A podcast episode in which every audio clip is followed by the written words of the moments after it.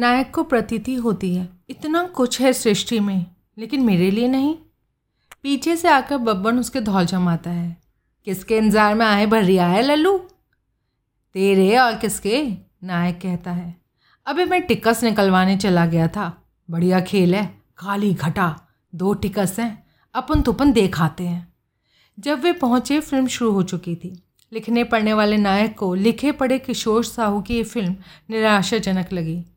बब्बन ने अपनी आदत से लाचार फिल्म पर रनिंग कमेंट्री शुरू की। तब नायक को ठीक ही लगा और वो भी टीका टिप्पणी में जुट गया। इस किशोर साहू को समझा ले बस्ता, जब देखो यार मेरा फंटीबाजी में मशगूल रहे है, बब्बन कहता है।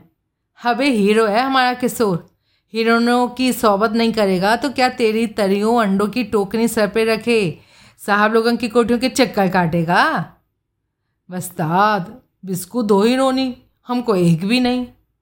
अबे टेसू क्यों बहा रहा है? इन 2 में से एक को जरा सी जो वो मर घिरली सी है तुझे दिलवा देंगे किशोर से। तब सामने की सीटों पर बैठी लड़कियों में से एक श्श करके चुप रहने का आदेश देती है। बब्बन नायक के कान में मंत्र फूंकता है, अस्कूज मी ट्राई कर प्यारे। फितना बब्बन का आज मुदा शरारती नुस्खा है, एक्सक्यूज़ मी। किसी भीड़ भाड़ वाली जगह में रेजगार गिरा दो और फिर एक्सक्यूज़ मी कहकर उसे ढूंढने उठाने में लोगों को छू दो, परेशान कर दो। नायक को संकोच होता है।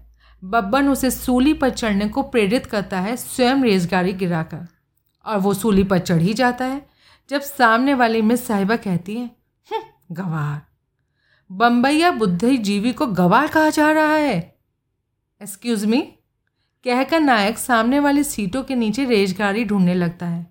एक टकना उसके टटोलते हुए हाथों की पकड़ में आ जाता है। टकना अपने को झटक कर अलग करता है। एक गर्दन घूमती है और एक फुफकार सुनाई पड़ती है, बदतमीज़। नायक का फर्श पर झुका चेहरा, जिसकी पोर से अब सचमुच एक्सक्यूज़ मी फूट रहा है, सीधा होता है और पर्दे से टकराकर आते प्रकाश में वो देखता है नायिका को, जो कह रही है, मार मार सैंडल, और फिर मुस्कुराते हुए वो धमकी अधूरी छोड़ दे रही है। बब्बन कहता है, जी तेरे पाँव छूने झुका था, बेबी नायक से कहती है, आयुष्मान।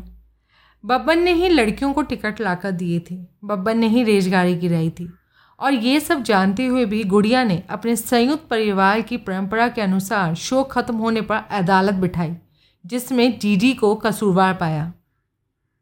अभियोगपक्ष यानी बेबी को अधिकार दिया गया कि अभियुक्त के लिए दंड प्रस्तावित करे। स्विस रेस्टोरेंट में सबको डिनर, बेबी सजा सुनाती है। अब नायक के पास इतने पैसे नहीं है कि इतने जनों का डिनर करा सके, उसका मुंह उतर जाता है, लेकिन अपनी लाचारी को हंसी में उड़ाने के लिए वो कहता है, डिनर खिलाने में तो अपनी ये पतलून बिक जाएगी, दिक्कत ये है खरीदेगा कौन? मैं जो बैठी हूँ खरीदने को, नायिका चहकती है। वो अपनी याद दिलाने को पतलून पुरानी बेच गए, नो बहानेबाजी। बब्बन नायक को बचाता है, डिनर खाओगे और वहाँ घर में जो तुम्हारे लिए दे आलू में पानी उर्फ ढंटवाड़ी और टिक्कड़ बनाए रखे होंगे उन्हें कौन खाएगा? तुम्हारे ससुरे? हमारे ससुरे क्यों खाएंगे? देखो हमारे ससुरों को तो स्विस रेस्टोरेंट अपना ठहरा बल, बेबी ने कहा। अरे जल्दी करो, जो भी जुर्माना हुर्माना हो करना हो तुमको, बबली दी झिड़कती हैं सबको। तुम निमोजी क्यों जा रही दीदी, गुड़िया ने पूछा, जिसे हो रही होगी ऊँच यहाँ खड़े होकर बकबक करने की। अरे जैसा भी डिसाइड करते हो जल्दी करो, बबली दी बड़ी हैरानी प्रकट करती हैं। चाट या कॉफ़ी या सैंडविच, बेबी को दूसरा सुझाव पसंद आया। बब्बन नायक से दबी आवाज़ में पूछता है, छन इतने पैसे तो है ना? नायक सर हिलाता है। कैपिटॉल के रेस्तरा में नायिका के पास बैठकर नायक को बहुत अच्छा लगता है। वो चाहता है कि किसी चमत्कार से बहुत पैसे वाला हो जाए और नायिका को रोज़ाना महंगे से महंगे होटल और रेस्तरा में ले जाया जाए। रेस्तरा में नायक ज़्यादा बातचीत दया से करता है। अपराध भाव सा है उसके मन में दया के प्रति। उनकी बातचीत का विषय है तासब तक, और इससे किसी को कोई दिलचस्पी नहीं। बिल चुकाने में नायक की जेब खाली हो गई है, टिप की अठन्नियों से बब्बन से लेनी पड़ी है। 12 वर्षीय मुनिया, जिसके बोलने का अंदाज कतई अपनी माँ बबली दी जैसा है, रेस्तरां से बाहर आकर पहले नायक से सहानुभूति व्यक्त करती है। शिवो, डीडी माम तो खंक हो गया, और फिर आइंदा जानकारी के लिए पूछती है, अच्छा गुड़िया खैंजा, जुर्माना नहीं देने पर क्या होने वाला ठहरा? घर जाकर सब बता दिया जाने वाला ठहरा। नायक देखता है नायिका की ओर, पर कहता गुड़िया से है, मुझे तो खुशी तब होगी गुड़िया जब तू बेमानती करेगी, जुर्माना भर दिए जाने के बावजूद घर पर जाकर सब बता दे। नायिका मुस्कुराती है और बेबी के कान में कुछ कहती है।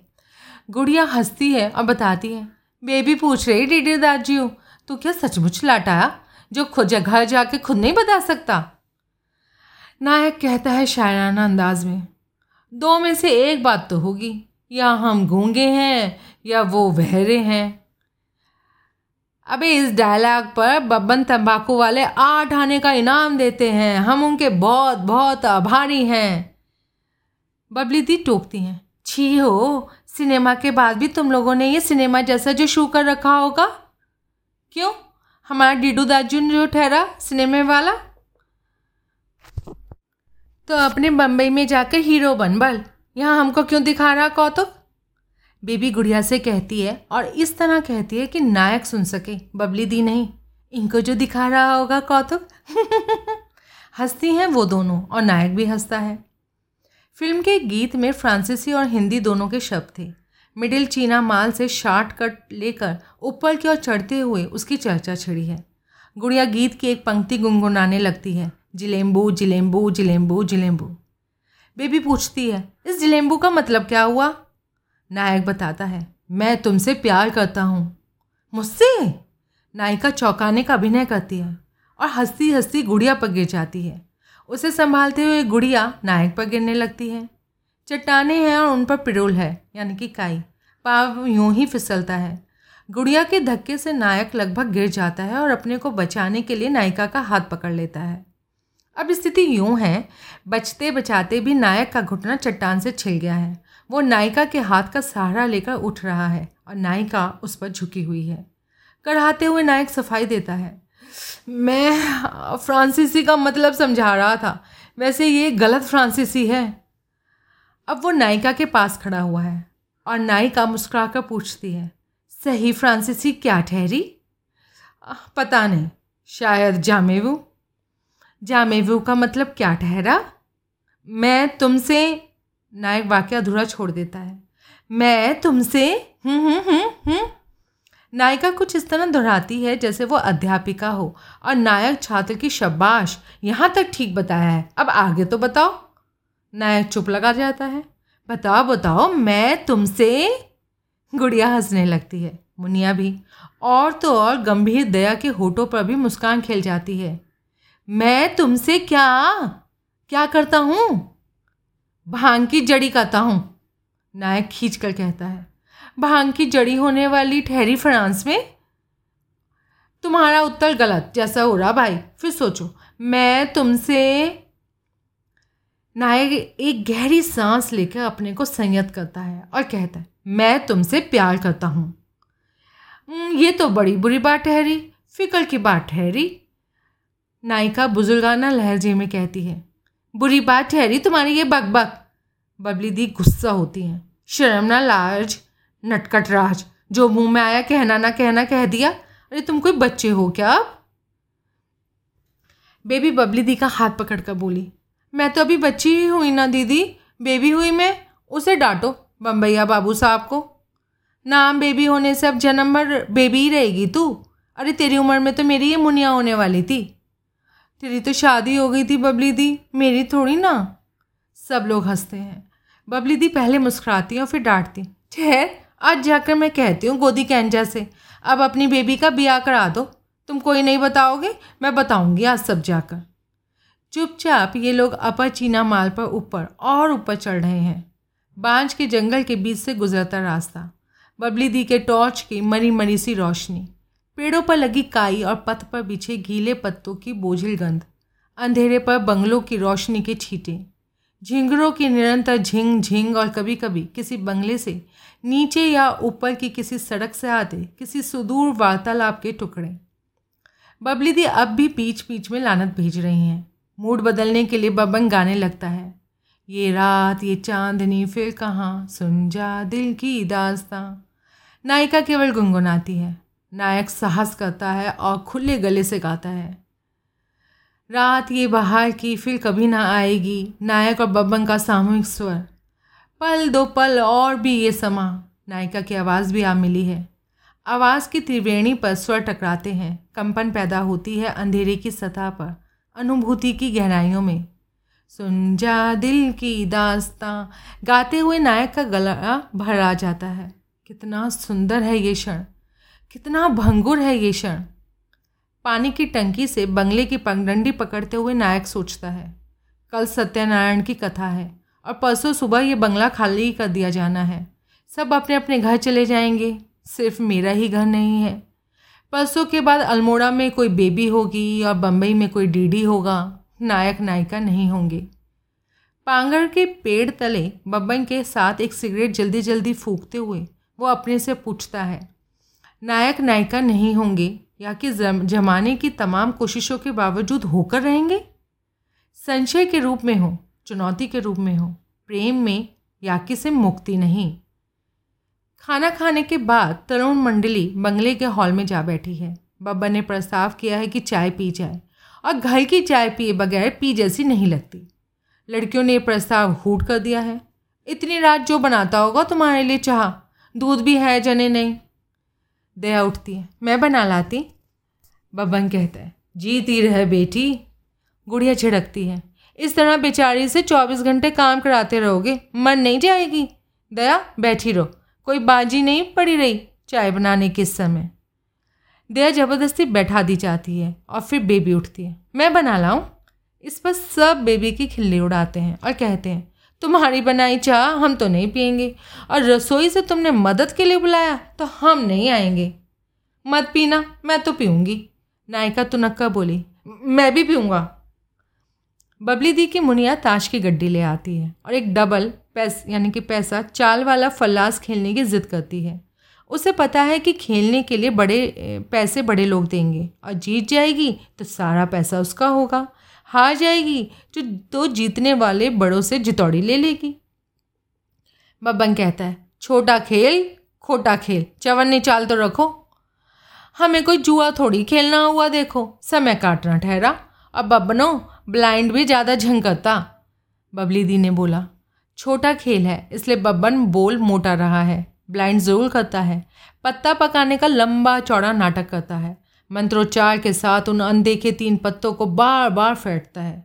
सर्वमंगले मांगलय शिव सर्वार्थ साधिके शरण्य त्र्यंबके गौरी नारायणी नमस्तुते। फिर मात्र पहला पत्ता देखकर उसे बार बार उंगली से ठीक कर शोर मचाता है, अरे ट्रूमैन जैसा ये क्या होगा, या बड़बाजियो नमस्कार यानी कि बादशाह, ट्रूमैन यानी जोकर, दुग्गी के नीचे दौलत, या मलका विक्टोरिया की हम पर हमेशा मेहरबानी रहे, या फिर इक्का हो तो चाल करनी ही पड़ती है वरना बेअदबी मानी जाती है। एक पत्ते के बूते पे वो इतना कुछ बोल लेने के बाद वो चाल बढ़ाकर चलता है, फिर 2 पत्ते देखकर शोर करता है और चाल और बढ़ाकर चलता है, और तीसरा पत्ता तो वो देखता ही नहीं। जब ब्लाइंड खुद किया हो तब तीसरा पत्ता आखिर तक देखने की होती ही नहीं। और आश्चर्य है कि वो खूब जीतता है, या तो दूसरे उसे भिड़ते ही नहीं, और भिड़ते हैं तो अक्सर हार जाते हैं। डीडी ये सब जानता है इसलिए इस बांट में वो भिड़ जाता है। उसके पास हुक्म का इक्का दुग्गा तिक्का जो है, और मन में सहज कर रखी ये इच्छा भी कि जुआ नशा और खिलंदड़ी की दुनिया के इस बेताज बादशाह बब्बन को उसी की दुनिया में नीचा दिखा दे। बब्बन ने कुल 1 पत्ता देखा है, बड़बाजू उर्फ बादशाह, और वो 4 पर 4 दिए ही नहीं जा रहा, बढ़ता भी जा रहा है। डीडी उसे कहता है, देख ले अपने पास बहुत बड़ा है। जब तक अपने 10 के इस नोट में कुछ भी बचा है दूसरा पत्ता देखने का सवाल ही नहीं उठता। बेबी 2 कप चाय बना कर लाती है। वो डीडी के पत्ते देखती है और कहती है, हाय गजब। नायक के गले में कुल 54 है।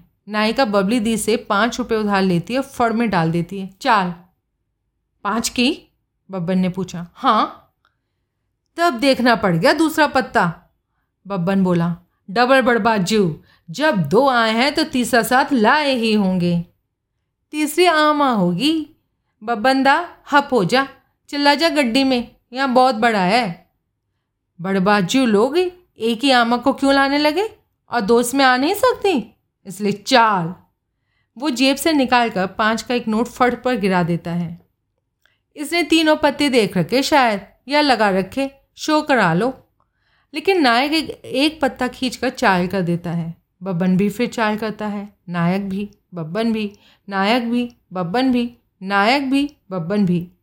तनाव ख़त्म करते हुए नायिका कहती है, 5 की चाल मैंने शो कराई थी, मैं कहती हूँ शो। बब्बन मंत्र पाठ के साथ तीसरा पत्ता सलका कर देखता है और तीनों पत्ते फट पर फेंकते हुए कहता है, हम कहते थे ना बड़े बाजू जब आते हैं तीनों साथ आते हैं, सलामी निकालो, चढ़नतल नमस्कार करो। बेबी ट्रेल देखकर कहती है, ओ ईजा, इसने लगा रखी होगी पहले से। बब्बन अपने पिता की कसम खाकर कह रहा है कि मैंने पत्ते नहीं लगाए। बब्बन इस बात के लिए तैयार है, बल्कि उसका आग्रह है कि डीडी 5 की चाल के शुरू होने से बाद के पैसे ना दे। किंतु डीडी कमरे में जाकर रुपए लाता है और उधार चुकाता है। वो खेल से अलग होकर चाय पीने लगता है। चाय कोई इतनी खराब बना सकता है, इसकी कभी उसने कल्पना नहीं की थी। लेकिन वो उसे सुड़कता जाता है। बेबी अपने कप में से एक घूंट लेती है और बहुत ही गंदा मुंह बनाती है और उस घूंट को थूक देती है और कहती है, छी, मैंने शायद किसी झूठे बर्तन में पानी उबाल दिया, इसमें तो घी हल्दी मिर्च सभी का स्वाद आ रहा। फिर नायक नायिका की ओर देखकर कहता है, ये जाने कैसे पी ले रहा होगा। नायक बोला, हमें इन मामलों में नखरे सीखने का कभी मौका जो नहीं मिला, जो मिले सो खा लो, यही सुना है बचपन से। शिवो, ऐसे तो हुआ, खैर कम जो दुख थोड़ी उठा रखे डीडी ने। बबली दी ने बोला। एक ही हाथ में लगभग 30 रुपये हारा नायक यूं ही शहीदाना मूड में था। इस सहानुभूति से और भी शहीदाना हुआ जाता है। फलास उस लंबी हार जीत के बाद जम नहीं पा रहा है, इसलिए लोग बाग शिवो शिवो खेल खेलना चाहते हैं। डीडी आदर्श पात्र है। इसमें साधारण हैसियत के मध्यम वर्गीय लोग अपने से भी अधिक खस्ता हाल किसी उपस्थित या अनुपस्थित रिश्तेदार को चुन लेते हैं और उसके दुख गाथा का विशद निरूपण स्वयं करते हैं या उससे करवाते हैं। और बीच बीच में सभी कहते हैं, शिवो शिवो, यानी कि बेचारा बेचारा। अनाथ डीडी की दुख गाथा इतनी बार सुनी सुनाई जा चुकी है कि अब रिश्तेदार अपनी अपनी पसंद के मुताबिक फरमाइश कर पाते हैं कि अमुक प्रसंग सुनाया जाए। डीडी जानता है कि सहानुभूति झूठी है और अगर खरी भी है तो इससे कुछ बनने वाला नहीं है उसका। किंतु उसकी आत्मा इसी करुणा पर वर्षों तक पली है और अब भी इस खुराक के लिए ललक जाती है। तो नायक घाव प्रदर्शन की फरमाइशें पूरे करने में जुट जाता है और बीच बीच में नायिका की ओर देख लेता है। दुखों का वर्णन करने की उसकी एक खास शैली है जिसमें, पर मुझे किसी से कोई शिकायत नहीं और किस्मत में यही था बाबुल मेरे नारो वाले भाव निहित हैं। नितान प्रभाव परत सिद्ध होती आई है डीडी की ये शैली, खासतौर से स्त्रियों पर। दुर्भाग्य है कि वे सुनकर इतनी विफल हुई हैं कि उनके मुंह से यही निकला है, संसार तेरे लिए या आपके लिए कितना निर्दयी रहा है बेटा, या फिर भाई साहब। गुड़िया पूछती है, वो क्या हुआ था डीडी दाजू, तू कहीं खेत चरने गया था। मुनिया कहती है, अरे ऐसे जो थोड़ी, मामा 2 दिन का भूखा था। अरे क्या छोड़ो, पर छोड़ता नहीं नायक। मैं तब 12 साल का रहा हूँगा, मुरली मामा के यहाँ रहकर पड़ता था रामपुर में। मम्मा रात चले गए अपने गाँव पिलखा। मम्मा ने कहा था मामी से, इसे दे जाना कुछ पैसे, नहीं दे गई, भूल गई शायद, रसोई और गोदाम दोनों में ताला लगा गई। 3 दिन लगातार भूखे रहकर मेरा बुरा हाल हो गया। मैं पैदल 4 मील बिंदनेश्वरी प्रसाद जी की कोठी में पहुंचा सुबह सुबह। मेरी किस्मत, उन लोगों का उपवास था और तो और बच्चों ने भी बड़ों की देखा देखी व्रत कर रखा था। चाय मिली, एक टुकड़ा बर्फ़ी का मिला, भूख और भी भड़क गई इस छींटे से। बिंदेश्वरी प्रसाद जी ने कोठी के पीछे की ज़मीन में खेती कर रखी थी। मैं खेतों में चला गया, लोबिया लगी हुई थी, मैं खेतों के बीच में छुपकर खाने लगा फलिया। पास एक मरियल गाय भी यही काम कर रही थी। मैं मज़े से खा रहा था। नायिका ने हंसना शुरू कर दिया। अन्य श्रोता करुण प्रसंग का अंत जानते हैं, इसलिए गंभीर होकर सुन रहे हैं। दया नहीं जानती, फिर भी लगभग रुआसी होकर सुन रही है। मैं मज़े से खा रहा था। नायक बात पूरी करता है, तभी खेत में जानवर की खड़पट सुनकर पट्टीदार आया डंडा घुमाते। उसकी नज़र बचाने के लिए मैं और भी दुबक गया। नतीजा ये हुआ कि वो मुझे ठीक से देख नहीं पाया और गाय के साथ साथ मुझे भी एक डंडा पड़ गया। नायिका जोर जोर से हंस रही है और दया, उसकी आंखें छलक आई हैं। नायक नायिका के अप्रत्याशित प्रतिक्रिया से हैरान है, दुखी है। मजनू अपना पीटा खूब है जिंदगी में, बब्बन कहता है, लेकिन उसके स्वर की खिलंदड़ी में थोड़ी हमदर्दी भी मिली है। पराय के साथ दिल्ली में भी तो पिट गया था तू, वो क्या झमेला था डीडी में। लेकिन डीडी सुनाने के मूड में नहीं है, वो खिलखिलाती बेबी को देख रहा है। ऐसे क्या देख रहे, हंसो नहीं तो क्या करूं। मैं होती तो मामी की चुटिया घंगोर रखती, बिंदेश्वरी प्रसाद जी से कहती आप लोगों ने व्रत रखा है तो क्या पकाओ मेरे लिए कुछ, और जिसने वो डंडा मारा मैं उसका डंडा छीन कर दोस्त को मार रखती। अब सुनाते क्यों नहीं जो बब्बन दाऊ जी सुनाने को कह रहा। नायक नहीं सुनाता। गुड़िया चुप्पी तोड़ने के लिए कहती, वो ऐसा हुआ शायद डीडी दा बम्बई जाने से पहले दिल्ली गया एक बार, इसे क्या जो नाम कहते हैं, कौन जो है वो आज्ञा आज्ञा आगे, नायक निरपेक्ष स्वर में कहता है, हाँ आज्ञा ने बुला रखा था। बुला नहीं रखा था, मैंने ही लिखा था, मैं आना चाहता हूँ नौकरी की तलाश में।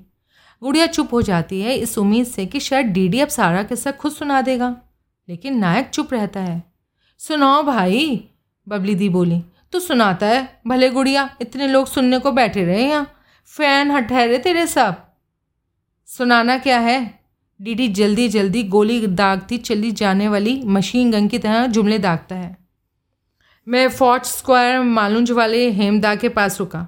वो खुद किसी के साथ रहते थे, गर्मी के दिन थे। मैं बाहर लॉन पर सो रहा था खाट डालकर। एक रात मैं पेशाब करने उठा, आकर लेट गया। कुछ आवाज़ें सुनाई दी। फिर 2 क्वार्टर छोड़कर रहने वाला मुस्टंडा लड़का अपनी छोटी बहन के साथ मेरी खाट के पास आया। उसकी बहन से पूछा, उसने अपनी बहन से ये पूछा कि यही है। बहन ने निगाहें फेर कर कह दिया हाँ, और मुस्टंडे ने मेरी पिटाई शुरू कर दी। अच्छा क्यों, नायक चुप रहता है। वो ऐसा था शायद, गुड़िया बोली, मुस्टंडे की बहन का पड़ोस वाले लड़के से कुछ चला हुआ था। नायिका नायक की ओर संकेत करके निगाहें सवाल बनाती है। मुझसे नहीं, नायक कहता है, वो एक लोफर टाइप का लड़का था जो रोज़ रात को मुस्टंडे की बहन के पास आकर सो जाता था। ऐसा जो था तो वो ज़रूर कोई और ही रहा होगा, नायिका सहमत होती है। गुड़िया को ये चूलबाजी पसंद नहीं आती, वो किस्सा स्वयं पूरा करती है। उस रात लड़की की माँ की नींद खुल गई का, उसने कोई आता देखा तो पूछा कौन, लड़का पीछे छुप गया और लड़की ने कह दिया कि डीडीदा आया था, मेरे कंगन उतारने की कोशिश कर रहा था। उसका देखा जो ठहरा कि डीडीदा उठकर गया था अभी अभी। वे लोग तो डीडी को जेल भिजवाने के चक्कर में थे। लेखक वेखक हैं, ये सब तो उनकी समझ में आता नहीं है। यही जानते थे कि बेरोजगार है। अरे बेरोजगार आदमी चोरी की कोशिश कर ही सकता है, बब्बन ने अधूरी बात पूरी करी। शिवो शिवो, बबली दी बोली, हेमदार नाइट शिफ्ट में गया हुआ था बल, जब लौटा तब भी कुछ खास कह नहीं पाया। क्या कहता, वो खुद नया नया आया ठहरा वहाँ। वो तो कहो डीडी दा की किस्मत से तभी। तू चुप रहो। मुरादाबाद से मुनिया के डैडी पहुँच गए वहाँ, अपना पराया समझने वाले ठहरे और इतने को पुलिस वाले ठहरे तुम्हारे भिंजू। डैडी ने बहुत डांटा मुस्टंडे को, है ना मम्मी, मुनिया बोली। अरे उनका गुस्सा कौन नहीं जानने वाला ठहरा, बबली दी ने बात पूरी करी। और बाद में ना हेमदा बता रहा था वो लड़की उस लोफर के साथ भाग गई बल, मुनिया ने बात पूरी करी। नायक नायिका इस बीच एक दूसरे को अपलक देखते रहे। मार दो जोक, नायक चुनौती देता है, कह दो क्या करती बेचारी, डीडी भगा कर ले जाने वाला नहीं रहा। नायिका हंसती है, कहती है ऐसा जो क्या, मैं कहूँगी क्या करती बेचारी, घोड़े की जीन जो नहीं ठहरी। पता नहीं ये क्या कहती पगली, इसमें घोड़े की जीन कहाँ से आ गई। देखो जीन सिमंस, नायक झिड़क कर बोला। नायिका अपने मुंह नाक को उन नाक और मुंह को जिनसे नायक को जीन सिमंस की याद आ रही हो खरगोश की तरह हिलाती है और फिर कहती है जीन, और नाक सुड़ककर नाम पूरा करती है सिमंस। ये अदा उसने फिल्म बरसात से सीखी है। स्थिति के तनाव से बेखबर मुनिया कहती है, दीदी मामा को बचपन में बंद भी तो कर देते थे ना, वो भी तो जेल ही हुई। शिवो, बबली दी कहती हैं और फिर आवाज़ को थोड़ा नीचा करके किसी से कहना देना, और अंदाज में तर्जनी उठाकर बताती है दुलगुरी बूबू उनको होने वाला ठहरा भाग जाएगा, बंद करके बदनामी तो होगी ही, मुफ्त का नौकर भी हाथ से निकल जाएगा, इसलिए जब कही जाने वाली ठहरी इसे बंद कर जाने वाली ठहरी। ये खिड़की में खड़ा हुआ, देखते रहने वाला ठहरा, बब्बन जाके इससे बात करने वाला हुआ, फिर हमी ने कहा बुबू से, हमी ने तो भिजवाया इसे इलाहाबाद। बड़ा मज़ा आता होगा ना इतनी बड़ी कोठरी में अकेले बंद होकर, नायिका कहती है। बबली दी मुँह मटकाती, कोठी दुल बुलगुरबू के समान थी वो, कोठी जैसी थी। तो भी मज़ा तो आता होगा ना, मुझे बंद कर जाती दुलगुर फुलगुर जो भी है, मैं उसकी एक एक चीज़ फाड़ तोड़ करके रख देती मज़े से। नायक चीख कर कहते हैं, हाँ मज़ा आता था, और इलाहाबाद में जब पियक्कर पुरंदा बिना किसी बात के मुझे बैस से मारते थे और मेरे हाथों में नील उभर आते थे, तब भी मुझे मज़ा आता था। अब ये बताएंगे कि कैसे मेरी बहुत इच्छा थी कि कॉर्डराय की पतलून पहनूं, और जब बबली दी वाले भिंजू ने मुझे कॉर्डराय का पीस लाकर दिया जनेऊ पर, तब उसने पतलून मेरे लिए नहीं पुरंदा के बेटे के लिए बनी, और मुझे बहुत मज़ा आया। नायक का गला भरा उठा। अपने को संयत करते हुए वो कहता है सीधा नायिका से, सुन लो अच्छी तरह से, ऐसे ही मज़े लेते कटिए मेरी ज़िंदगी, और जो इस बात से जल रहे हैं उन्हें मैं मज़ा चखा कर रहूँगा। नायक अपनी जेबें टटोलता है, सिगरेट नहीं है। बब्बन उसे पैकेट थमा देता है। गुड नाइट स्वीट प्रिंसेस, कुछ इस तरह मानो ये भी गाली हो एक, और कदम पटकाता हुआ सा तेज़ी से बाहर निकल जाता है। कमरे के बाहर निकलते ही उसकी चाल मंदी पड़ जाती है। वो चाहता है कि बब्बन उसे मनाने समझाने बाहर आए। बबली दी की आवाज़ सुनाई देती है, शिबो डीडी मूडी ठहरा, उसे चिढ़ाया क्यों? जाऊं देखूं कहाँ जा रहा है, सूर्या ठहरा कहीं इसी समय तल्ली ताल ना चल दे। और अंत में बेबी की आवाज़, तू यहीं रह, मुझसे नाराज़ हुआ, मैं जाऊंगी मनाने। नायक रेलिंग की जगह अब चीना मॉल से मिलने वाली पगडंडी का रुख करता है, मानो सचमुच ही तल्ली ताल जा रहा हो। नायिका दौड़ पड़ती है। नायक कदम तेज़ करता है, लेकिन दौड़ना उसे अशुभन मालूम होता है। पागल के पेड़ तले नायिका नायक को पकड़ लेती है। कहाँ जा रहा डीडी? नायक धुएं का एक छल्ला बनाता है। खूब रिसा रहा ना मुझसे। नायक धुएं का एक और छल्ला बनाता है। वो नायिका की ओर नहीं देख रहा है, उसकी दृष्टि पागल के पत्तों के पार आसमान में कुछ खोज रही है। मुझे मार। क्यों? रीस निकल जाएगी तेरी। मुझे गुस्सा नहीं है। झूठ। हो भी तो मारपीट थोड़ी की जाती है। मैं तो इसलिए हंस रही थी कि तू नहीं करता। डांटो, झगड़ो, मारो, खाली रोना क्या हुआ? मैं कौन होता हूँ किसी से झगड़ सकने वाला? क्यों नहीं होता? इतना बड़ा आदमी ठहरा, इतना दिमाग वाला, हम क्या ठहरे तेरे सामने? फुस पहाड़ी। हमने कहा देखी ठहरी दुनिया, बता। मजाक उड़ाने की ज़रूरत नहीं है। मजाक मैं उड़ा रही या तू उड़वा रहा अपना? क्यों रोता है उन सब लोगों के सामने? ऐसा क्या धरा है उनके पास जो तू उसे पाने के लिए डिया डिया करता है? क्यों रे शिबो शिबो खाकर पेट भर जाएगा तेरा? शिबो शिबो ही तेरी जगह जाकर इम्तिहान दे आती होगी ना, जो फर्स्ट पास होता रहा। शिबो शिबो ही तेरी कहानियाँ, तेरे नाटक लिख जाती होगी ना, और शिबो शिबो ने 2 फिल्मों में तेरे नाम भी पर्दे पर चमका दिया होगा ना। नायक पागल के तने से टिक्का खड़ा हो जाता है। उसकी उंगलियों के बीच दबी सिगरेट उपेक्षित जलती रहती है और वो आंखें बंद कर लेता है। सुन, वो उंगलियों से उसकी पलकों के पर्दे उठाती हुई कहती है, मैं ना तेरे बारे में सब कुछ जानती हूँ। दयादी और गुड़िया तो तेरी बातें करने वाली ठहरी। तुझे नहीं पता तो कितना अलग तरह का हुआ। हीरो ठहरा इन लोगों का। हीरो रोएगा तो इनके जैसा ही हो जाएगा। मैं तो नायक समाप्त प्राय सिगरेट को एक कश लेकर फेंक देता है। मैं तो इनसे भी गया गुजरा हूँ। कैसे? जब मैं तक अपने को इनसे गया गुजरा नहीं मानती तो तू कैसे मानता है? वो कोई और था क्या जिसने मुझसे कहा मैं तुझसे हर तरह से बड़ा हूँ बल? नायक खामोश रहता है। एक टहनी लेकर पेड़ तले लगे पत्थर से काई हटाने लगता है। चांदनी में पड़ता है एक नाम, रांदेवू, संकेत स्थल। अभी भी रिसाया हुआ है देखो। माफ़ करो महाराज, तो मैं इस जन्म में कभी कहने वाली नहीं ठहरी। रीस आ रही है, मार एक थप्पड़, रीस खत्म। नायिका नायक का हाथ पकड़ती है, उसके हथेली को अपने गाल के पास झटके से लाती है, ऐसे। लेकिन नायक उस झटके को रोक देता है। नायिका के गाल पर चाटा नहीं लगाता, हथेली केवल आकर टिक जाती है। नायिका उसे वहीं टिके रहने देती है। तू बुद्धू है बेबी, नायक कहता है और उंगलियों से नायिका के चेहरे का भूगोल टटोलता है। हाँ, अब हुआ तू ठीक। सुन, दयादी बहुत होशियार है, तुझसे शादी कर। नायक की उंगलियां नायिका के होठों पर रोक लगा देती है। मैं किसी बुद्धू से ही शादी करूँगा। नायिका नायक की उंगली काट लेती है और आँख नचाकर पूछती है, घोड़े की जीन से? नायिका अब दौड़ने को होती है। नायक लपक कर उसे पीछे से पकड़ता है और तभी टॉर्च की रोशनी उन दोनों पर पड़ती है। What is all this? Nainital club से लौटे फौजी अफसर ठुल्दा कड़कती आवाज़ में पूछते हैं। बंगले से भी बब्बन, बबली दी, गुड़िया ने ढूंढते हुए इस ओर आ रहे हैं। बेबी भीतर जाओ, ठुल्दा आज्ञा देते हैं। वो चल पड़ती है। ये सब क्या तमाशा है? तुम सयानों के रहते ही यहाँ ये क्या बचपना हो रहा है?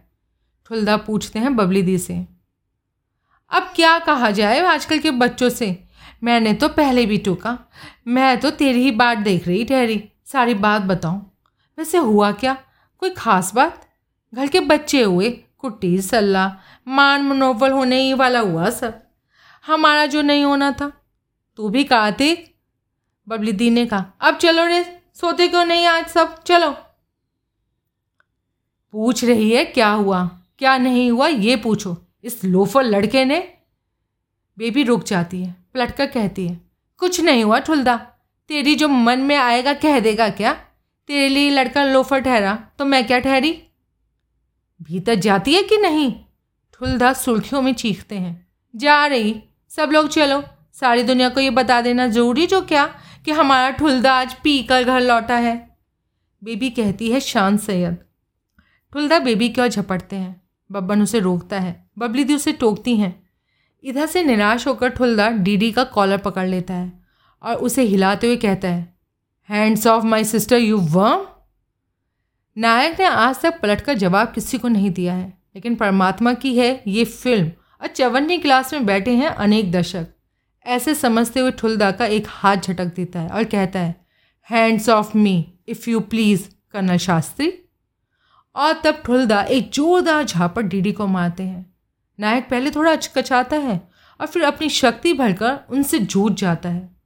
तभी कक्का भीतर से आ जाते हैं। कार्तिक, बचपना मत कर डियर। और डीडी, तुम बब्बन के साथ भीतर अपने कमरे में जाओ मिस्टर। परसों ने कहाँ जाना है, तुम्हें कहाँ जाना है। 2 दिन के साथ में ये फौजदारी टेस्ट कैसी ठहरी? उन लोगों ने हॉल बंद कर रखा है, वहीं उनकी सभा जुटी है। डीडी पारिवारिक मंत्रणाओं की इस दुनिया से सदा का बहिष्कृत है। बब्बन को डीडी का साथ देने के चक्कर में परिषद से बाहर रहना खल रहा है। जाकर देखूं लल्लू, क्या खिचड़ी पका रही है ये लोग। बब्बन उठ ही जाता है। कर्नल आज ठुल है नशे में, इसी वजह से गलत फहमी हो गई इस बिस्को। तू फिक्र मत करियो, मैं सब संभाल लूँगा। नायक खामोश रहता है पहले, फिर जब बब्बन दरवाजे पर पहुंच चुका होता है तब वो कहता है, कोई गलतफहमी नहीं हुई है, मैं बेबी से प्यार करता हूँ। बब्बन एक क्षण ठिठकता है, फिर झूठ मूठ कहता है, मैं ठीक से सुन नहीं पाया, क्या फरमाया हुजूर ने? कह दिया जो कहना था, नायक ने बोला और तकिए में मुंह घुसाकर औंधा लेट जाता है। देर तक हॉल से आवाज़ें आती रहती हैं। ध्यान दें तो बातचीत के कुछ टुकड़े वो सुन समझ भी सकता है, लेकिन वो ध्यान नहीं देता। कह दिया जो कहना था, वो कहता रहता है अपने से। ऐसा कह देने से मानो एक बोझ उतर गया है, मानो एक चढ़ाई पार हो गई है। लेकिन ये कैसा बोझ है जो उतार देने से बढ़ गया है? ये कैसी चढ़ाई थी कि इसके आगे असंभव रूप से तीखी एक और चढ़ाई नज़र आ रही है? डीडी अपने को बहुत बहुत थका हुआ महसूस करता है। डीडी एक सपना देख रहा है। चारों तरफ बर्फ़ है, बर्फ़ से ढकी पहाड़ियाँ हैं। डीडी बब्बन से पूछ रहा है, स्वर्गारोहिणी कहाँ ठहरी डियर? उस लहजे में, उस शैली की हिंदी बोल रहा है जिससे जागृत अवस्था में अब उसका कोई संबंध नहीं रह गया। इस बर्फ़ के बीच जाने कैसे उसका पुश्तैनी गांव प्रकट हो गया? वो तो खड्डे में है। एक बहुत ही विभत्स सा, सर्वथा बदरंग हो चुका सा सेपिया चित्र कोई उसे दिखा रहा है।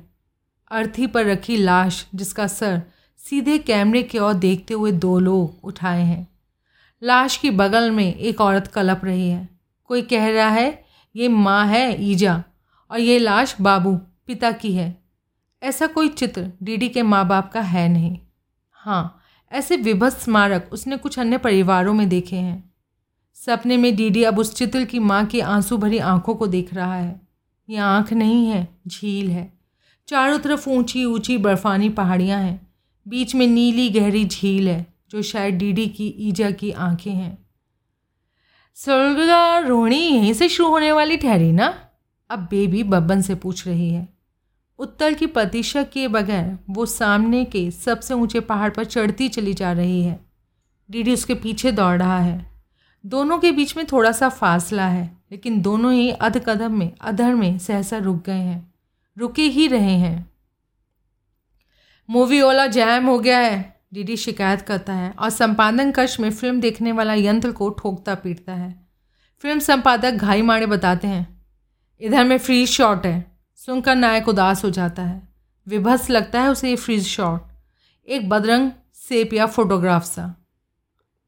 उसकी नींद टूटती है, लेकिन सपने की उदासी जागृत अवस्था में छलकी आती है।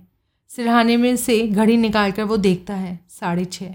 अभी रोशनी हुई नहीं है, लेकिन रसोई से आती आवाज़ें बता रही हैं कि जगाड़ हो चुकी है घर में। हॉल के उस पार वाले बेडरूम में कर्नल साहब जोर शोर से हुक्म जारी कर रहे हैं। ऐसा अनुमान किया जा सकता है कि सामान बंधवा रहे हैं।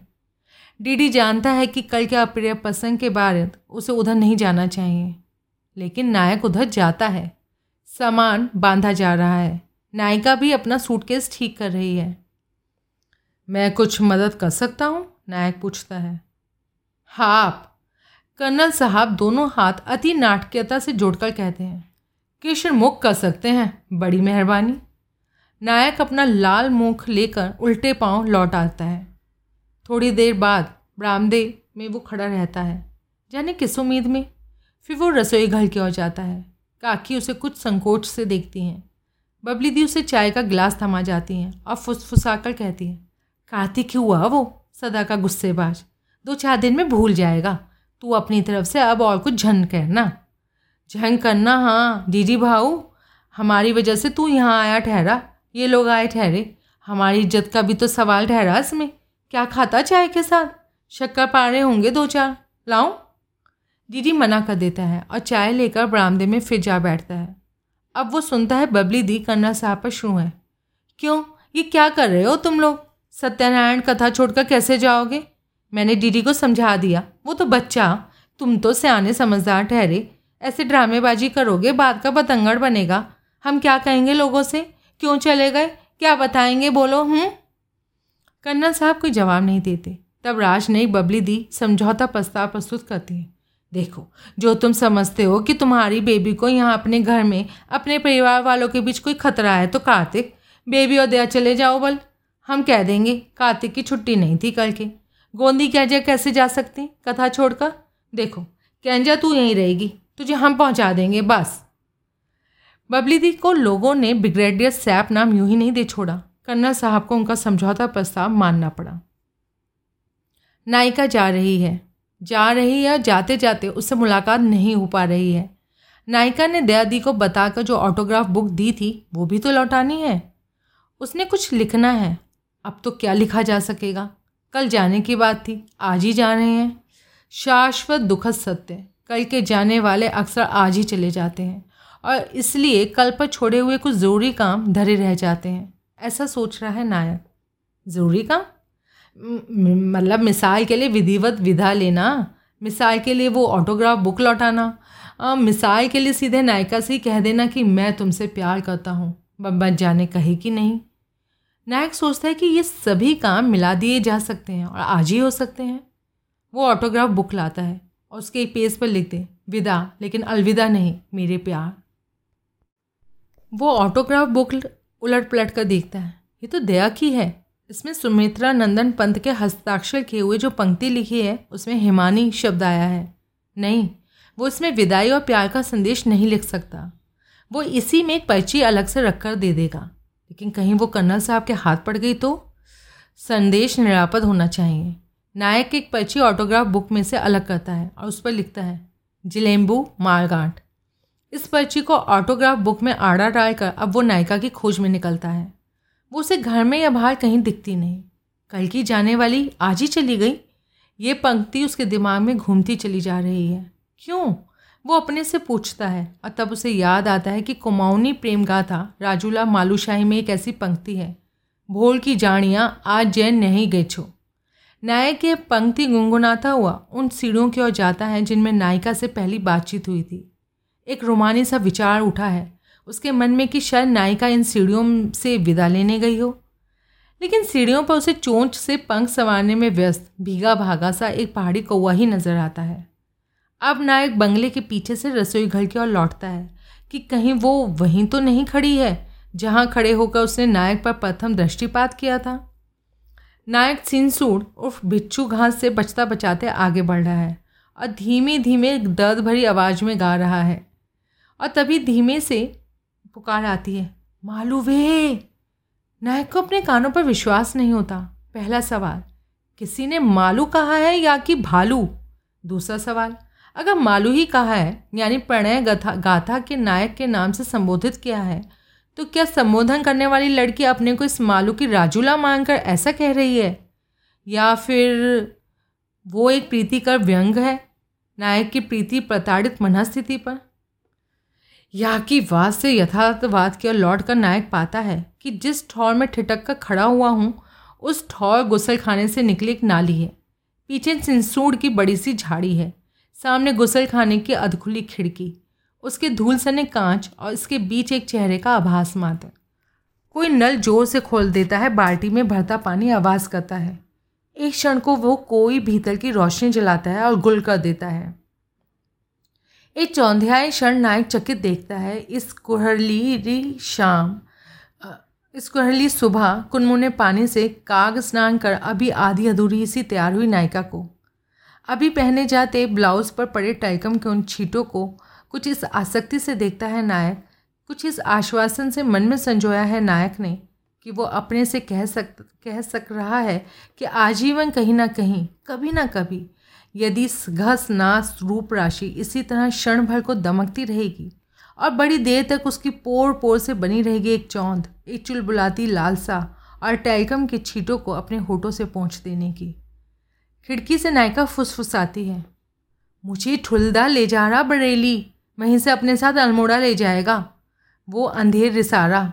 मैंने उससे और ईजा से सबसे यही कहा कि मैं दयादी के बारे में बात कर रही थी।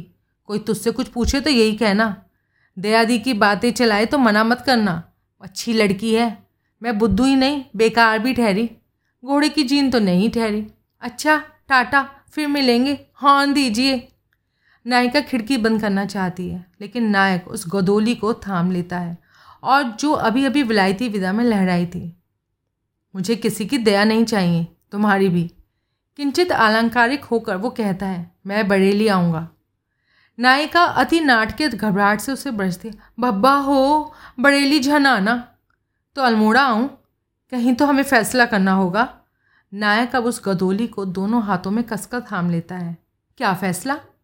कि जिसे दया ना चाहिए हो उसे हम दोनों मिलकर क्या दे सकते हैं। तेरी बातें हम बुद्धों की समझ में कहाँ आने वाली ठहरी। समझाने के लिए तो मिलना चाहता हूँ, अल्मोड़ा आऊँ? नायिका कोई उत्तर नहीं देती। वो अपनी गदोली छुड़ाना चाहती है। भीतर कर्नल साहब अपनी बहन को पुकार रहे हैं। यहाँ खड़ा होना निरापद नहीं है, लेकिन आमतौर से दब्बू और डरपोक डीडी यहाँ नायक की भूमिका में गदोली कसकर थामे रहता है। और लोग, हद हो गई। उसने अपने होठों से छुलाकर बारम्बार एन फ्रांसीसी अंदाज में कहता जा रहा है, खोटी फ्रांसीसी में, जिलेम्बू जिलेम्बू जिलेम्बू। उसी लय ताल में नायिका कहती जा रही है, बस हो गया, अब छोड़ दे छोड़ दे। लेकिन अब स्वयं गदोली छुड़ाने की कोशिश नहीं करती। कोई गुस्ल खाने का दरवाज़ा भड़बड़ा रहा है। बस समझ गई मौसी तू मंशेरी, नायिका कहती है और झटके से अपनी गदोली छुड़ाकर खिड़की बंद कर लेती है। ये झटके नायक को असंतुलित कर देते हैं। धराशायी तो नहीं होता वो, लेकिन धप से सिंसूर की झाड़ी पर बैठ जाने को बाध्य जरूर हो जाता है। हब उसका सर्वस्व दंशित है, सारे तन में खुजली धधक रही है और मन में भी। नायिका ने जिलेंबू वाले ही गाने से मौसियों तू मौशेरी यानी श्रीमान तू मेरा प्रीतम वाला टुकड़ा दोहराया है तो महज इसलिए कि वो उसके प्रेम का कुछ और मजाक उड़ाना चाहती थी, या कि इसलिए कि वो कहना चाहती थी कि मुझे भी तुमसे प्यार हो गया है। और ये ऑटोग्राफ बुक ये तो जेब में ही रह गई, लेकिन वो बंगले के पिछवाड़े से सामने तब तक नहीं जा सकता जब तक बदन में उठती इस जलन को बिना सिसकारे बर्दाश्त करने में समर्थ ना हो जाए। नायिका, दयादी और कर्नल साहब जा चुके हैं। डीडी को उम्मीद है कि अगर वो अब भी तेज़ी से जाए और उन्हें डांड बस स्टैंड पर पकड़ सकता है। वो बहाना करता है, मैं मामी के यहाँ जा रहा हूँ, कथा के समय तक आ जाऊँगा।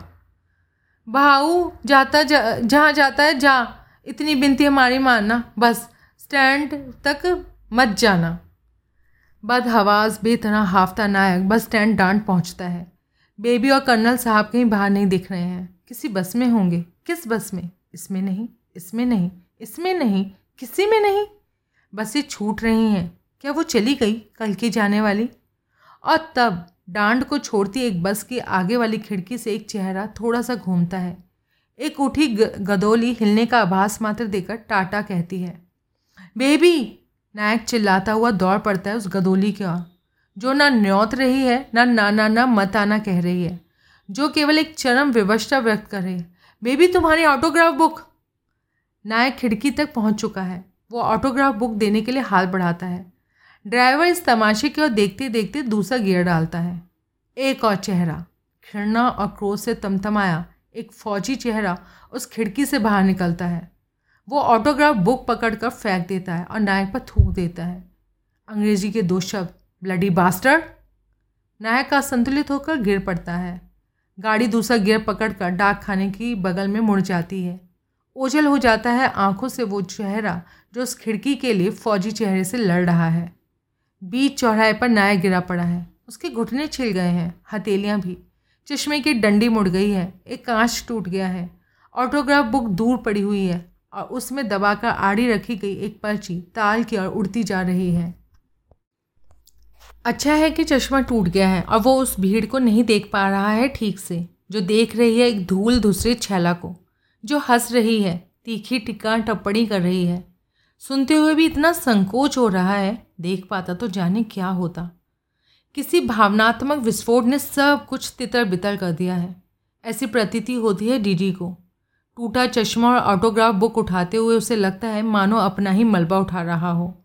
चश्मा और ऑटोग्राफ बुक डीडी हिप पॉकेट में रखता है, पतलून और प्लोवर झाड़ता है और उस पर्ची की खोज में बढ़ता है जो ताल की तरफ उड़ गई थी। एक तमाशाई जोर से कहता है, गलत जो थोड़ी कहा जा रहे, मोहब्बत के मारों का यही अंजाम होता, जमाना उन पे हंसता और नसीबा उन पे रोता है। गलत क्या कहेंगे डियर, उनने भी तो यही सब किया देखा ठहरा, दूसरा कहता है। नायक वहाँ पहुँच गया है जहाँ नावें बांधी जाती हैं।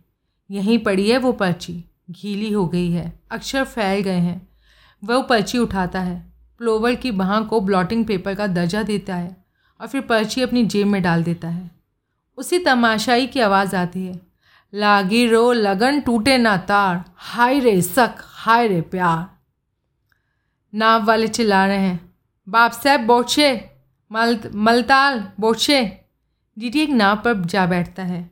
नाव को धक्याते बोटमैन से तमाशाई कहता है, ध्यान धन्ना ओ धन्ना मिस मजनू का, ताल में फाल मार देगा मेरे यार तो हत्या लगेगी तुझे। नाव से निरुद्देश्य मल्लिता जाते हुए पानी को उंगलियों से सवारते हुए डीडी को उसी फिल्म का एक और गीत याद आ जाता है जिसके गीत से तमाशाई ने उस पर फप्ती कसी थी। तेरी दुनिया में दिल लगता नहीं मालिक उठा ले, गुनगुनाता है उसका मन। और चूँकि डीडी बुद्धिजीवी है, उसे नायक के रूप में अपनी ये प्रणीति बहुत खलती है। कितनी खराब पटकथा लिखता है परमात्मा, परमात्मा कसम। मल्लितार पहुँच ही गया है जो इधर उधर ही क्यों भटकता रहे, क्यों ना मामी क्या हुआ है, यहाँ जाने का बहाना लगाकर वो बस स्टैंड पहुँचा था। उसकी इस हालत पर हमेशा गुमसुम रहने वाले मामा मामी अव्वल तो कोई टिप्पणी करेंगे नहीं, कर भी दें तो वो कह सकता है कि पाँव फिसल गया था। ये कोई बहुत बड़ा झूठ ना होगा, पाँव फिसलने की बात तो बल्कि सच ही है, झूठ इतना ही है कि फिसलने का संदर्भ और स्थान सही नहीं बताया जा सकता। अधेड़ मामा मामी ने डीडी का दुर्घटना वृतांत चुपचाप सुन लिया, लेकिन उनके चेहरे पर बराबर अविश्वास की छाया बनी रही। इससे डीडी को सावधान होना चाहिए था, हुआ नहीं। बम्बई का गुमनामी का आदी होकर डीडी भूल चुका था कि ये कुमाऊँ है, यहाँ हर कोई हर किसी के बारे में पूरी जानकारी रखना अपना कर्तव्य समझता है। ये कौन हुए, ऐसी जिज्ञासा हर अजनबी के संबंध में करना यहाँ शिष्टाचार में शुमार है। जिज्ञासा समाधान कोई ना कर सके तो शिष्टाचार का तकाजा ये है कि सीधा अजनबी से ही पूछ लीजिएगा, माफ़ करिए साहब, मैंने आपको पहचाना नहीं, आप कौन हुए? कौन हुए का सपाट सा जवाब परिष्कृत नागा समाज तक में सर्वथा अपर्याप्त माना जाता है। ये बदतमीजी की हद है कि आप कह दें कि मैं डीडी हुआ। आपको कहना होगा, ना कहिएगा तो आपसे कहलवा लिया जाएगा। मैं डीडी हुआ दुर्गा दत्त तिवारी, बगड़ गांव का। मेरे पिताजी मथुरा दत्त तो बहुत पहले गुजर चुके थे, उन्हें आप क्या जानते होंगे, but perhaps you might be knowing BD Tiwari, जो इलाहाबाद हाई कोर्ट में प्रैक्टिस करते थे, वो मेरे एक अंकल ठहरे, और CS तिवारी जो अंडर सेक्रेटरी फाइनेंस रिटायर हुए, वो मेरे दूसरे अंकल ठहरे। उम्मीद करनी होगी कि इतने भर से जिज्ञासु समझ जाएगा, ना समझा तो आपको ननिहाल से वंशावली बतानी होगी। खैर, जब भी जिज्ञासु समझेगा तब पसंदता ही व्यक्त करेगा। क्यों नहीं, CS और मैं तो हॉलैंड हॉल में रूममेट थे। Now I can place you. तुम्हारे कज़न आधार के केशव चंद से ब्याही है ना, वो मेरी बुआ का लड़का हुआ। पारिवारिक संदर्भ के बाद आपको अपना अप टू डेट बायोडाटा प्रस्तुत करना होगा। डीडी ये भी भूल गया था कि किस्सा गोई की कुमाऊँ में यशस्वी परंपरा है। ठंड और अभाव में पलते लोगों का नीरस श्रम साध्य जीवन किस्सों के सहारे ही कटता आया है। कात, क्वीट, साल, सौल, कठोल, जाने कितने शब्द हैं उनके पास अलग अलग तरह की किस्सा गोई के लिए। यही नहीं, उन्हें किस्सा सुनाने वालों को ऐसा जो थोड़ी या ऐसा जो क्या कहकर टोकने की और फिर किस्सा अपने ढंग से सुनाने की साहित्यिक जिद भी है। तो डीडी अनुमान नहीं कर सकता था कि जिन मामा मामी को वो एक निहायत नीरस सा झूठ सुना रहा था, उन तक एक निहायत सनसनीखेज झूठ पहुंच चुका था पहले ही, और वही झूठ बदहवास चीना माला चढ़ता हुआ भिसुणी रानी की कोठी में पहुंचना चाहता था।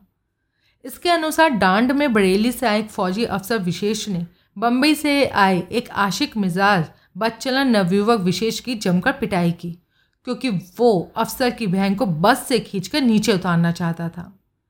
इस किस्से में अफसर और नवयुवक के बीच का समस्त व्यापार और संवाद ऐसा था कि खिंचित से स्वीकार करना पड़ता है कि लोग बाग परमात्मा से भी गए गुजरे पटकथा लेखक हैं, पर क्या ही क्या जाए, उनकी चल रही है, चला रहे हैं। डीडी को सारी बातें तब मालूम हुई जब बब्बन उसे खोजता हुआ पहुंचा। वो बहुत गंभीर मुद्रा में था। वो उसे साथ ले गया बाहर। उसने एक रहमदिल पर पाबंद कानून थानेदार की तरह से तफ्तीश की। डीडी ने अपने बचपन के दोस्त से सच कहा और सच के सिवा कुछ नहीं कहा। सुनकर बब्बन ने चैन की सांस ली। परमात्मा की स्क्रिप्ट का पर्याप्त सनसनीखेज ना होना बॉक्स ऑफिस की दृष्टि से भले ही अहित कर हो, पर खानदान की इज्जत की दृष्टि से सर्वथा अनुकूल था। तो बब्बन ने उस हॉकी स्टिक पर पकड़ ढीली कर दी जिससे अब तक वो मजबूती से थामे था। उसने नायक की पीठ पर बड़े प्यार से एक धौल जमाया, कहा, अबे ओए देवदास के 20 शहर में लुटिया डुबो दीनी खानदान के, यार लोग उड़ा रहे कि तूने वहीं डांड पर इंग्लिश फिल्म वाला धे कीस चालू कर दी, और फिर जब तेरी मासू का तुझसे छीन ले गई तो तूने ताल में छलांग लगा दी और धनराम बोटमैन ने तुझे बचाया। बब्बन ने उसे पूरी खबर सुनाई और फिर इस प्रोपेगेंडा से निपटाने की रणनीति समझाई। देख, मल्ली ताल से ही रणनीति का परिपालन आरंभ हो गया। जिस दुकान में चश्मा ठीक करने के लिए दिया गया होगा, उसके बाहर खड़े होकर बब्बन ने हॉकी स्टिक बार बार भांजते हुए जोर जोर से किन्हीं अज्ञात अनाम लोगों के बहनोई का पद संभाला। उसने जानना चाहा कि ये साले बब्बन के भाई डीडी और बब्बन की बहन बेबी के बारे में सारे शहर में जो कहते डोल रहे हैं, वो सब बब्बन के सामने आकर क्यों नहीं कहते। भाई, इन्हें जाकर कोई बताओ बब्बन क्या चीज़ है। लगता है इनकी याददाश्त खराब है। परार के साथ हॉकी फाइनल के बाद बब्बन ने बरेली के लोफर लॉन्डो की जो धुनाई की थी फ्लैट्स में, भूल गए। पीलीभीत वाले शौकत का चौकटा किसने बिगाड़ा था, याद नहीं? जीजीआईसी की लड़कियों का अभी पिछले महीने चीना पीक में मुरादाबादी मजनू से किसने बचाया था, भूल गए? जो बब्बन आपकी माताओं और बहनों की इज्जत का रखवाला रहा है, उसकी बहन के बारे में जो लोग अनशंक बरत रहे हैं ना, क्या उन्हें ये गलतफहमी हो गई कि बब्बन ने चूड़ियाँ पहन ली हैं, अब लाशें बिछ जाएंगी बाबू, घरों में मातम मच जाएगा। देखी नहीं बब्बन की स्टिक और उसका ये रामपुरिया चाकू। हुआ क्या, मजमे में शुमार लड़कों ने पूछा। बब्बन को घोर आपत्ति हुई कि कतिपय अज्ञात अनाम साले पीठ पीछे बदनाम करते हैं, अब बब्बन के सामने ऐसे बनते हैं जैसे उन्हें कुछ मालूम ही नहीं।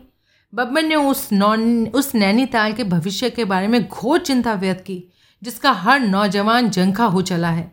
बब्बन ने नगर की शौर्य परंपरा के हित में सभी से अनुरोध किया कि मर्दों वाली बात करो डियर, जो पीठ पीछे कहते हो यहाँ कहो। बब्बन ने विश्वास दिलाया कि कहने वालों का जाबड़ा तोड़ देगा और ये काम वो बड़े ही तसल्लीबख्श ढंग से करेगा। बब्बन ने सूचना दी कि इस कार्य विशेष के लिए उसकी स्टिक की ज़रूरत नहीं पड़ेगी। बब्बन के छोटे भाई डीडी, जो बॉक्सिंग चैम्पियन है, अब बम्बई में बराबर अशोक कुमार के साथ प्रैक्टिस करता आया है, उसका एक घूसा ही काफ़ी होगा। बब्बन ने अतिरिक्त सूचना भी दी, इसके पास डीडी के पास पिस्तौल है और वो खून का प्यासा हो चला है। बब्बन अपने शहर का मामला समझकर उसे रोके हुए हैं। इस मोड़ पर डीडी को रणनीति के अनुसार युद्धनाद करना था, लेकिन उससे सधा नहीं। कुछ अस्पष्ट सी अर्थहीन ध्वनियाँ उसके कंठ से अलबत्ता फूटी। खैर, बब्बन ने नगर की नामर्दी पर शर्म से सर झुका लिया और डीडी से चलने का अनुरोध करते हुए ये आशंका व्यक्त की कि शायद नैनीताल नगरी में अब सभी नवयुवक ऐसे बसते हैं जो एक लखनवी शौक के शिकार हैं। इस पर कुछ लड़कों ने बौज्यू यानी कि बाप और कुछ ने परमात्मा की कसम खाकर कहा कि हम तो अभी अभी सीधे घर से आ रहे हैं और हमने कुछ नहीं सुना, हमें कुछ नहीं मालूम बब्बन उस्ताद, माजरा क्या है ये। बब्बन ने उन चेलों पर लानत भेजी जो उस नाजुक घड़ी में जिसमें उस्ताद के खानदान की इज्जत मिट्टी में मिलाई जा रही थी, मज़े से लिहाफ में दुबके 62 तक की गिनती गिन रहे थे। कुछ लड़कों ने कहा कि हमने तो उड़ती उड़ती सी कुछ सुनी थी उस्ताद, उड़ाने वालों को डांट दिया हमने। पूरी तफ्तीश के लिए दोपहर तल्लीताल जाने का इरादा रखते थे, ये काम वहीं के बाजार वाले लौंडों का रहा होगा। बब्बन ने उन चेलों पर लानत भेजी जो सुनकर भी दौड़े दौड़े उस्ताद के पास नहीं पहुँचे या जिन्होंने फ़ौरन तल्लीताल जाकर बाजार वाले लौंडों को नहीं ललकारा। अब बब्बन ने उपस्थित जन समुदाय का ध्यान इस अपरिय प्रसंग के कुछ नितांत शोचनीय तथ्यों की ओर दिलाया। पहला ये कि बब्बन के खानदान के एक नहीं 2 सदस्यों को बदनाम किया गया है। दूसरा ये कि उन्हें एक दूसरे के संदर्भ में बदनाम किया गया है। बब्बन ने जानना चाहा कि जिन लोगों ने अफवाह उड़ाई है, क्या उनके घरों में ये सब चलने लगा है।